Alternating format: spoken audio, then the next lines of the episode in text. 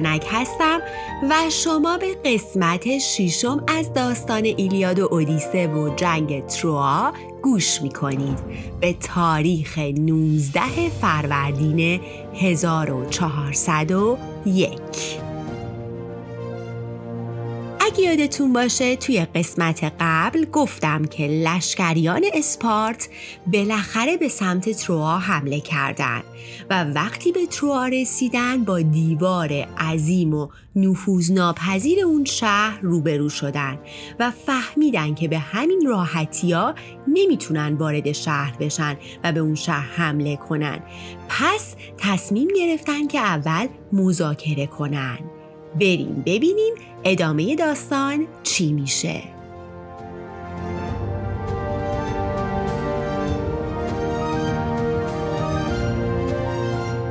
منالئوس همسر هلن پادشاه اسپارت و اودیسه مشاور آگاممنون داوطلب میشن تا برن داخل تروا و با شاه پریام پادشاه تروا صحبت کنن.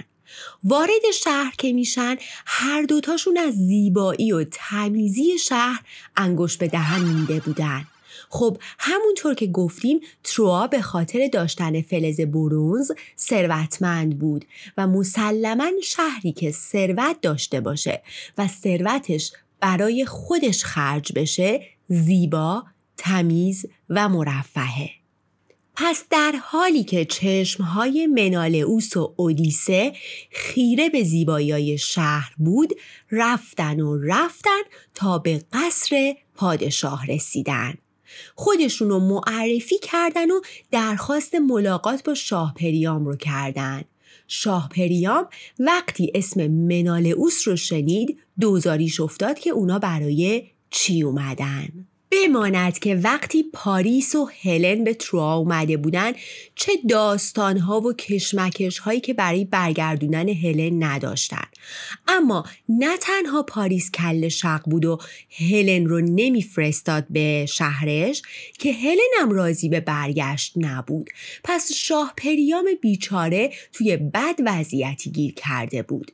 هر روز و هر شب صد بار خودش رو ملامت می‌کرد که چرا خودش یا هکتور پسر بزرگش به این سفر نرفتن؟ چرا پاریسی که چشم و دل گشنه بود رو فرستاد تا اینطوری آبروی خودش و تروا رو ببره؟ شاه پریام به منالئوس و اودیسه اجازه ورود داد. سعی کرد به روی خودش هم نیاره و به گرمی ازشون استقبال کنه. اما برعکس پریام منالئوس تا به حضور شاه رسید شروع کرد خط و نشون کشیدن و تهدید که یا زن منو گنج منو میدین یا روزگارتون رو سیاه می‌کنم فلان می‌کنم بیسار می‌کنم. شاه پریام که سعی می‌کرد خونسردی خودش رو حفظ کنه تا ترسی که تو دلش بود تو چشماش نمود نکنه گفت مگه من زن تو دزدیدم که از من میخوایش؟ در زم بدون که زن تو هلن به خواست خودش و با پای خودش اومده اینجا. پاریس پسر من که به زور نیاوردتش. اصلا زن تو پسر جوون منو از راه به در کرده. من باید شاکی باشم. اودیسه که دید کار داره بیخ پیدا می‌کنه. برگشت گفت پریام جان می‌دونی که آوازه لشکر اسپارت و جنگاوریش همه جا پیچیده. من قصد ندارم تهدیدت کنم ها اما محض اطلاعات خواستم بدونی که اون لشکر هزار نفری الان پشت دیوارای شهرته. پس تو دو تا راه داری. یا در کمال صلح و آرامش ناموس و گنج ما رو میدی تا ما برگردیم به اسپارت یا سوختن تروا تو آتیش و نابودیش رو با چشم خودت خواهی دید.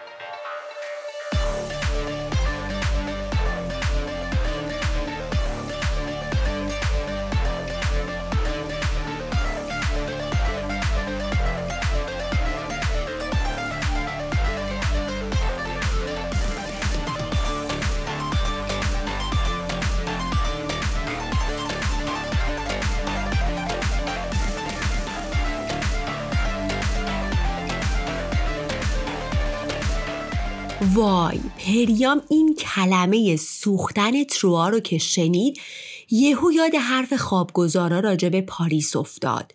پسری که تروا رو تو آتیش میسوزونه. اودیسه گفت آقا ممنون فرمانده جنگ ما تو این راه حتی دخترش رو قربانی کرده.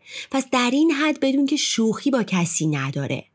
پریام که هم ترس همه وجودش رو گرفته بود خواست بیاد بگه خیلی خوب بیا هلن و گنجتون ور داریم برین. اما یهو یاد جوانب دیگه داستان افتاد.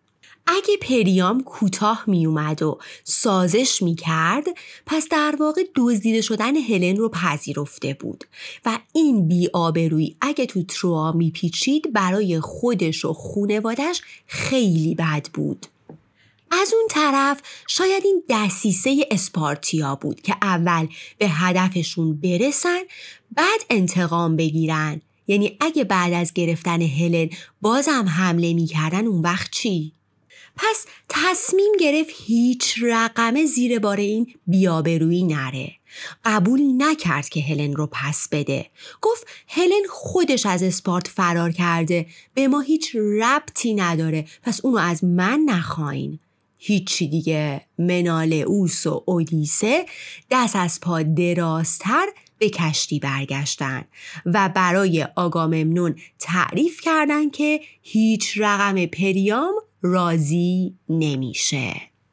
آقا ممنون عصبانی فقط نعره می‌زد. گفت خیلی خوب عیبی نداره. پریان با این کار گور خودش و مردم تروا رو کند. پس بلا فاصله دستور حمله داد و به لشکریان گفت که از دیوارای شهر بالا برن و وارد شهر بشن. سپاهیان نردبونای بلند رو از کشتی اووردن و گذاشتن کنار دیوار. اما حتی بلندترین نردبوناشونم نصف دیوارای تروا نبود و هیچ جوره امکان نداشت که از دیوارا بالا برن. از اونور پسر بزرگ پریام یعنی هکتور یادتونه دیگه گفتم که توی اخلاق و جنگاوری زبان زد بود. موقعی که مذاکره پدرش و منال اوس رو شنید و وقتی دید که مذاکرات داره به جنگ ختم میشه فهمید اوضاع خیلی خرابه پس سریعا به عنوان فرمانده جنگ برای آراستن و نظم دادن به سپاهیانشون رفت هکتور از بالای دیوار شاهد تلاش های اسپارتیا بود. اسپارتیا تلاش می‌کردن تا هر جور شده از دیوار بیان بالا. پس هکتور دستور داد تا روی سربازان یونانی که در حال بالا اومدن از دیوار بودن یا زیر دیوار وایستاده بودن سرب داغ ریختن. داد و فریادی بود که به هوا بلند می‌شد. آقا ممنون که اوزا رو دید دستور داد تا منجنیق ها رو از کشتی در بیارن و با استفاده از اونا گلوله های آتیش رو به سمت شهر پرتاب کردن اما این کارم فایده نداشت. دیوار اونقدر بلند بود که گلوله ها اصلا از دیوار عبور نمی کردن. به دیوار می خوردن و تپ می زمین. اونجا بود که آقا ممنون فهمید که جنگ با تروا به این سادگیام که فکر می کرد نیست. از اونورم راه برگشتی نداشت. تنها دخترش و عزیزش رو توی راه قربانی کرده بود. پس به این سادگی ها کوتاه نمی اومد می‌بینین که آقا ممنون و پریام سر قدبازیشون باعث یک جنگ خونین ده ساله شدن. این کشمکش ها یک هفته ادامه داشت و اسپارتی ها راهی از پیش نبردن. آقا ممنون طبق معمول اودیسه رو صدا کرد گفت نظرت چیه؟ ما اینجوری فقط علکی داریم تقلا می‌کنیم نیروهامون رو از دست میدیم و ضعیف و ضعیفتر میشیم اودیسه یکم فکر کرد. گفت خب ما با این شهر و با این دیوارای عجیبش نمی‌تونیم از راه معمول بجنگیم. ما باید شهر رو برای مدتی محاصره کنیم. نذاریم هیچی و هیچ کس بیاد و بره. پس داد و ستدشون که با کشورهای اطراف قطع بشه آزوقه و مواد غذاییشون هم بالاخره تموم میشه و خلاصه خودشون مجبور میشن تسلیم بشن. پس به این ترتیب تحریم ها شروع شد. یک سال تمام این محاصره ها ادامه داشت اما از تسلیم شدن خبری نبود. درسته توی یه سال مردم تروا فقیر و فقیرتر می شدن. غذاشون جیره بندی شده بود. اما مقاومت می و به خاطر زمین های کشاورزی و دام های فراوونی که داشتن کم نمی آوردن. یک سال گذشت. به جای اینکه تروایی ها شاکی بشن سربازای اسپارتی شاکی شدن. خب حقم داشتن. یه سال بدون هیچ کاری تو کشتیا هم تو نشسته بودن. پس صداشون در اومد که چی شد اون جنگی که وعده وعید داده بودید به ما؟ ما مردیم از بیکاری. و از اون طرف آزوغه هم که تو کشتی داشتن محدود بود دیگه. و خب در نتیجه بهشون خوشم نمیگذشت. یه جورایی انگار خودشونم مجبور به جیره بندی بودن. آقا ممنون که اعتراض ها رو دید. دوباره دست به دامن مشاورش اودیسه شد. اودیسه گفت خب اینا حق دارن. اینا همه پهلوون و جنگاورن و عاشق نبردن. تو این یه سالم که به خاطر تکون نخوردن کلی نیروشون تحلیل رفته. پس برای سرگرم کردن اینا و فشار بیشتر به تروها بهتره که به کشورهایی که دوست و همسایه تروها هستن حمله بکنیم. شاید اینجوری پادشاه کشورهای متحد با تروا به پریام فشار بیارن و پریام کوتاه بیاد و با همون راه بیاد بیچاره کشورهای همسایه این تیکه از داستان برامون خیلی آشناه نه؟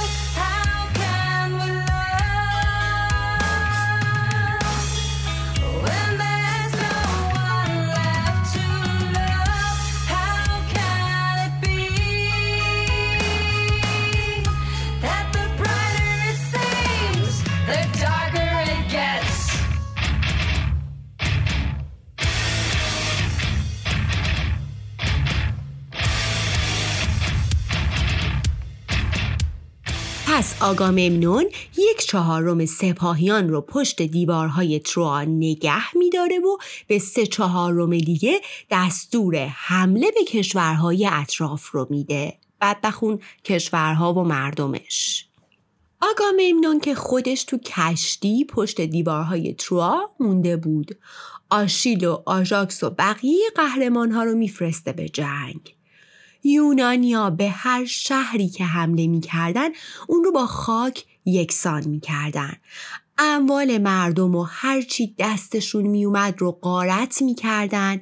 تمام مواد غذایی رو یا میخوردن یا میبردن. زنها و دخترها رو برای خودشون بر میداشتن آقا ممنون برای راضی نگه داشتن لشکریا از همون روز اول بهشون گفت که هر چی و هر کی دستشون اومد رو می‌تونن برای خودشون بردارن. و این فتوا که داده شد دیگه کسی به کسی رحم نکرد. بله این قارت ها و چپاول ها ده سال به طول انجامید ده سال تمام یونانیا تروا رو که محاصره کرده بودن که هیچ پدر شهرهای اطراف هم در ورده بودن اما تروا همچنان مقاومت می کرد. با کمبود غذا، دارو، لباس و همه مایحتاج روبرو بودن ها. اما باز ایستادگی می کردن. خود آگاممنون و منالئوس و اودیسه از این همه مقاومت شاخ در آورده بودند. حتی تو این مدت آگاممنون سعی کرده بود که چند تا از سربازای تروایی رو بیاره تو تیم خودش.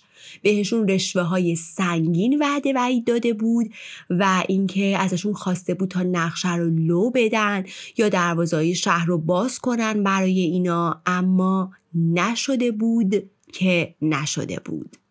تروایی ها وفادارتر مقاومتر و صبورتر از اون چیزی بودن که یونانی ها فکر می‌کردن.